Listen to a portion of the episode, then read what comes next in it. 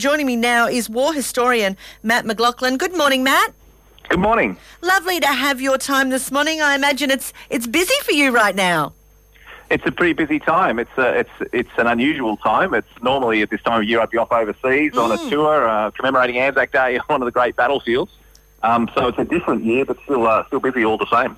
I wanted to catch up with you this morning to have a chat about life in Australia for civilians during World War II.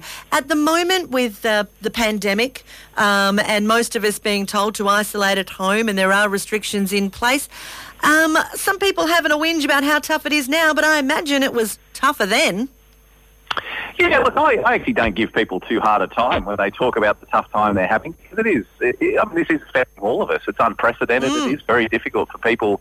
People are quite entitled to feel stressed that they're that you know their jobs at risk. Their family members could be getting unwell. They can't travel. They can't leave their homes. So I actually give people a, a you know a bit of a break. Um, and I've seen lots of memes going around saying our grandparents had it tougher during the war look, it is true that generations before us did have a very hard time. you know, especially up there in Darwin, they had the risk of um, bombs falling on them from Japanese planes. So it's very true. But I, I certainly don't play down the, um, the, the, effects that this is having on people, um, you know, who are forced to be at home um, every day. No, I imagine um, one day in the future there will be historians perhaps talking about this time yeah, I think you're absolutely right. I think when they talk about incredibly difficult, what we're talking about is a very difficult social time. Mm. We're talking about something that affects everyone.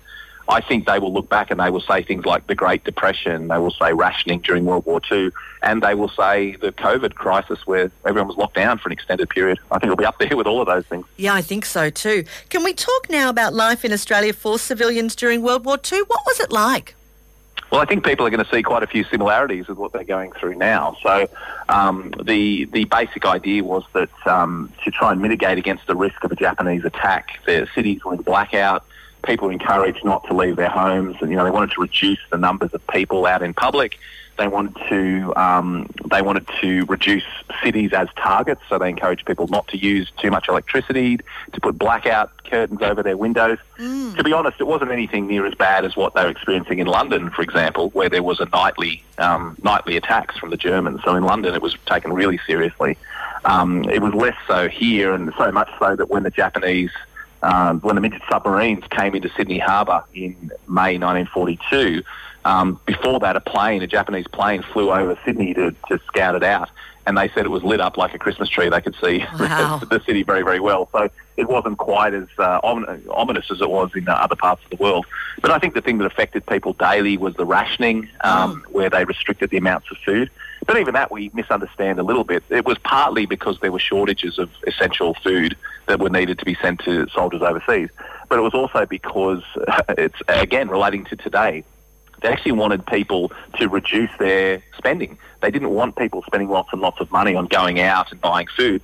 And the hope was that people would then use that extra money they had to buy war bonds and support oh, the war ah, effort. Right. So that was a, a major driving factor in the in the introduction of rationing was to to really compress consumer spending so that people had more money to spend on things that were important for the war effort.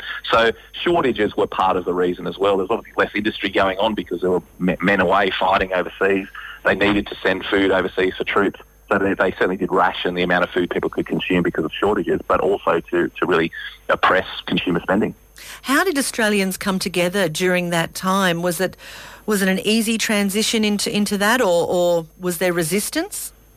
I think they actually had some advantages, if that's the right word, uh, mm. uh, compared to what we're seeing today. Because today we're so reliant on supermarkets, we're so reliant on petrol stations.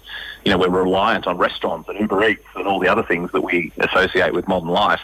When you, if you think back to the Second World War, they'd come out of the shortages of the First World War, which led almost directly into the Great Depression in the 20s and 30s, um, and then into the Second World War. So, particularly during the Depression years, people had to learn to be self-sufficient because there, there just wasn't the, the, resources available that they'd had before that. So it was also an era, though, we should remember, where everyone had a veggie patch in mm. their back garden. Everyone had a chook pen. So they were able to rely on themselves a lot more than we would these days. Even just in the course of a normal day, people would be supplementing the food that they would buy with food that they'd grown themselves in their own gardens. So we've obviously lost that ability to do that today. So I think in some ways, this um, the, the, the, the, the things that are happening today with COVID are impacting on us in a way even greater than they would have on those previous generations, simply because they were a little bit more self-sufficient than we are now. Yeah, I think you're right. I think it's reminding us of the simple things that we can do to ensure that we're okay in times like this. Nobody saw it coming, but I guess now we've lived through it. There might be a resurgence of those veggie patches and those chooks in the backyard and so on. Well, it'd be good to see, wouldn't it? It'd be good to see mm. people getting a little bit back to basics and growing some more of their own produce. And I don't know if the chook pens are going to pop up in every uh, suburban house like they used to be, but you know, it, it is a it is a reminder that we have become so reliant on these external supply chains and you know the, the, the, runs on the supermarkets and things like mm. that. So yes, I, I, think a lot of people are reassessing what's important to them in life and, and how they live their lives. And I'm I, I think as, as awful as this entire situation is, particularly if you've got family members affected by the disease, mm. it's just absolutely terrible.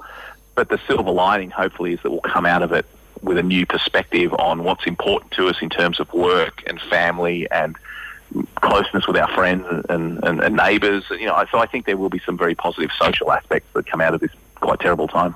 Matt, what do you think about the um, driveway at dawn movement for Anzac Day? I think it's a nice idea. I think people are looking for an opportunity to express themselves and express the respect that they show for veterans. And so it's been suggested that at 6 a.m. on Anzac Day, people should go and stand at the at the head of their driveway with a, a candle or some other sign of respect. I think that's really lovely. I hope that works out. Yeah. Because I think that a big, a big thing we're losing this year is that social uh, coming together. Mm. Anzac Day isn't just about I think this is important and I want to show my respect. It's mm. about coming out and showing that in conjunction with the community. So anything we can do to demonstrate that that's the case, I think will be really well received, particularly by those veterans who I know are going to feel um, the loss of not being able to march and catch yeah. up with their mates on Anzac Day. Yeah, I absolutely agree. Matt, it's been a pleasure catching up with you this morning. Thank you so much for your time and we look forward to chatting with you again in the future. I look forward to it. Thank you very much. Good on you, war historian Matt McLachlan.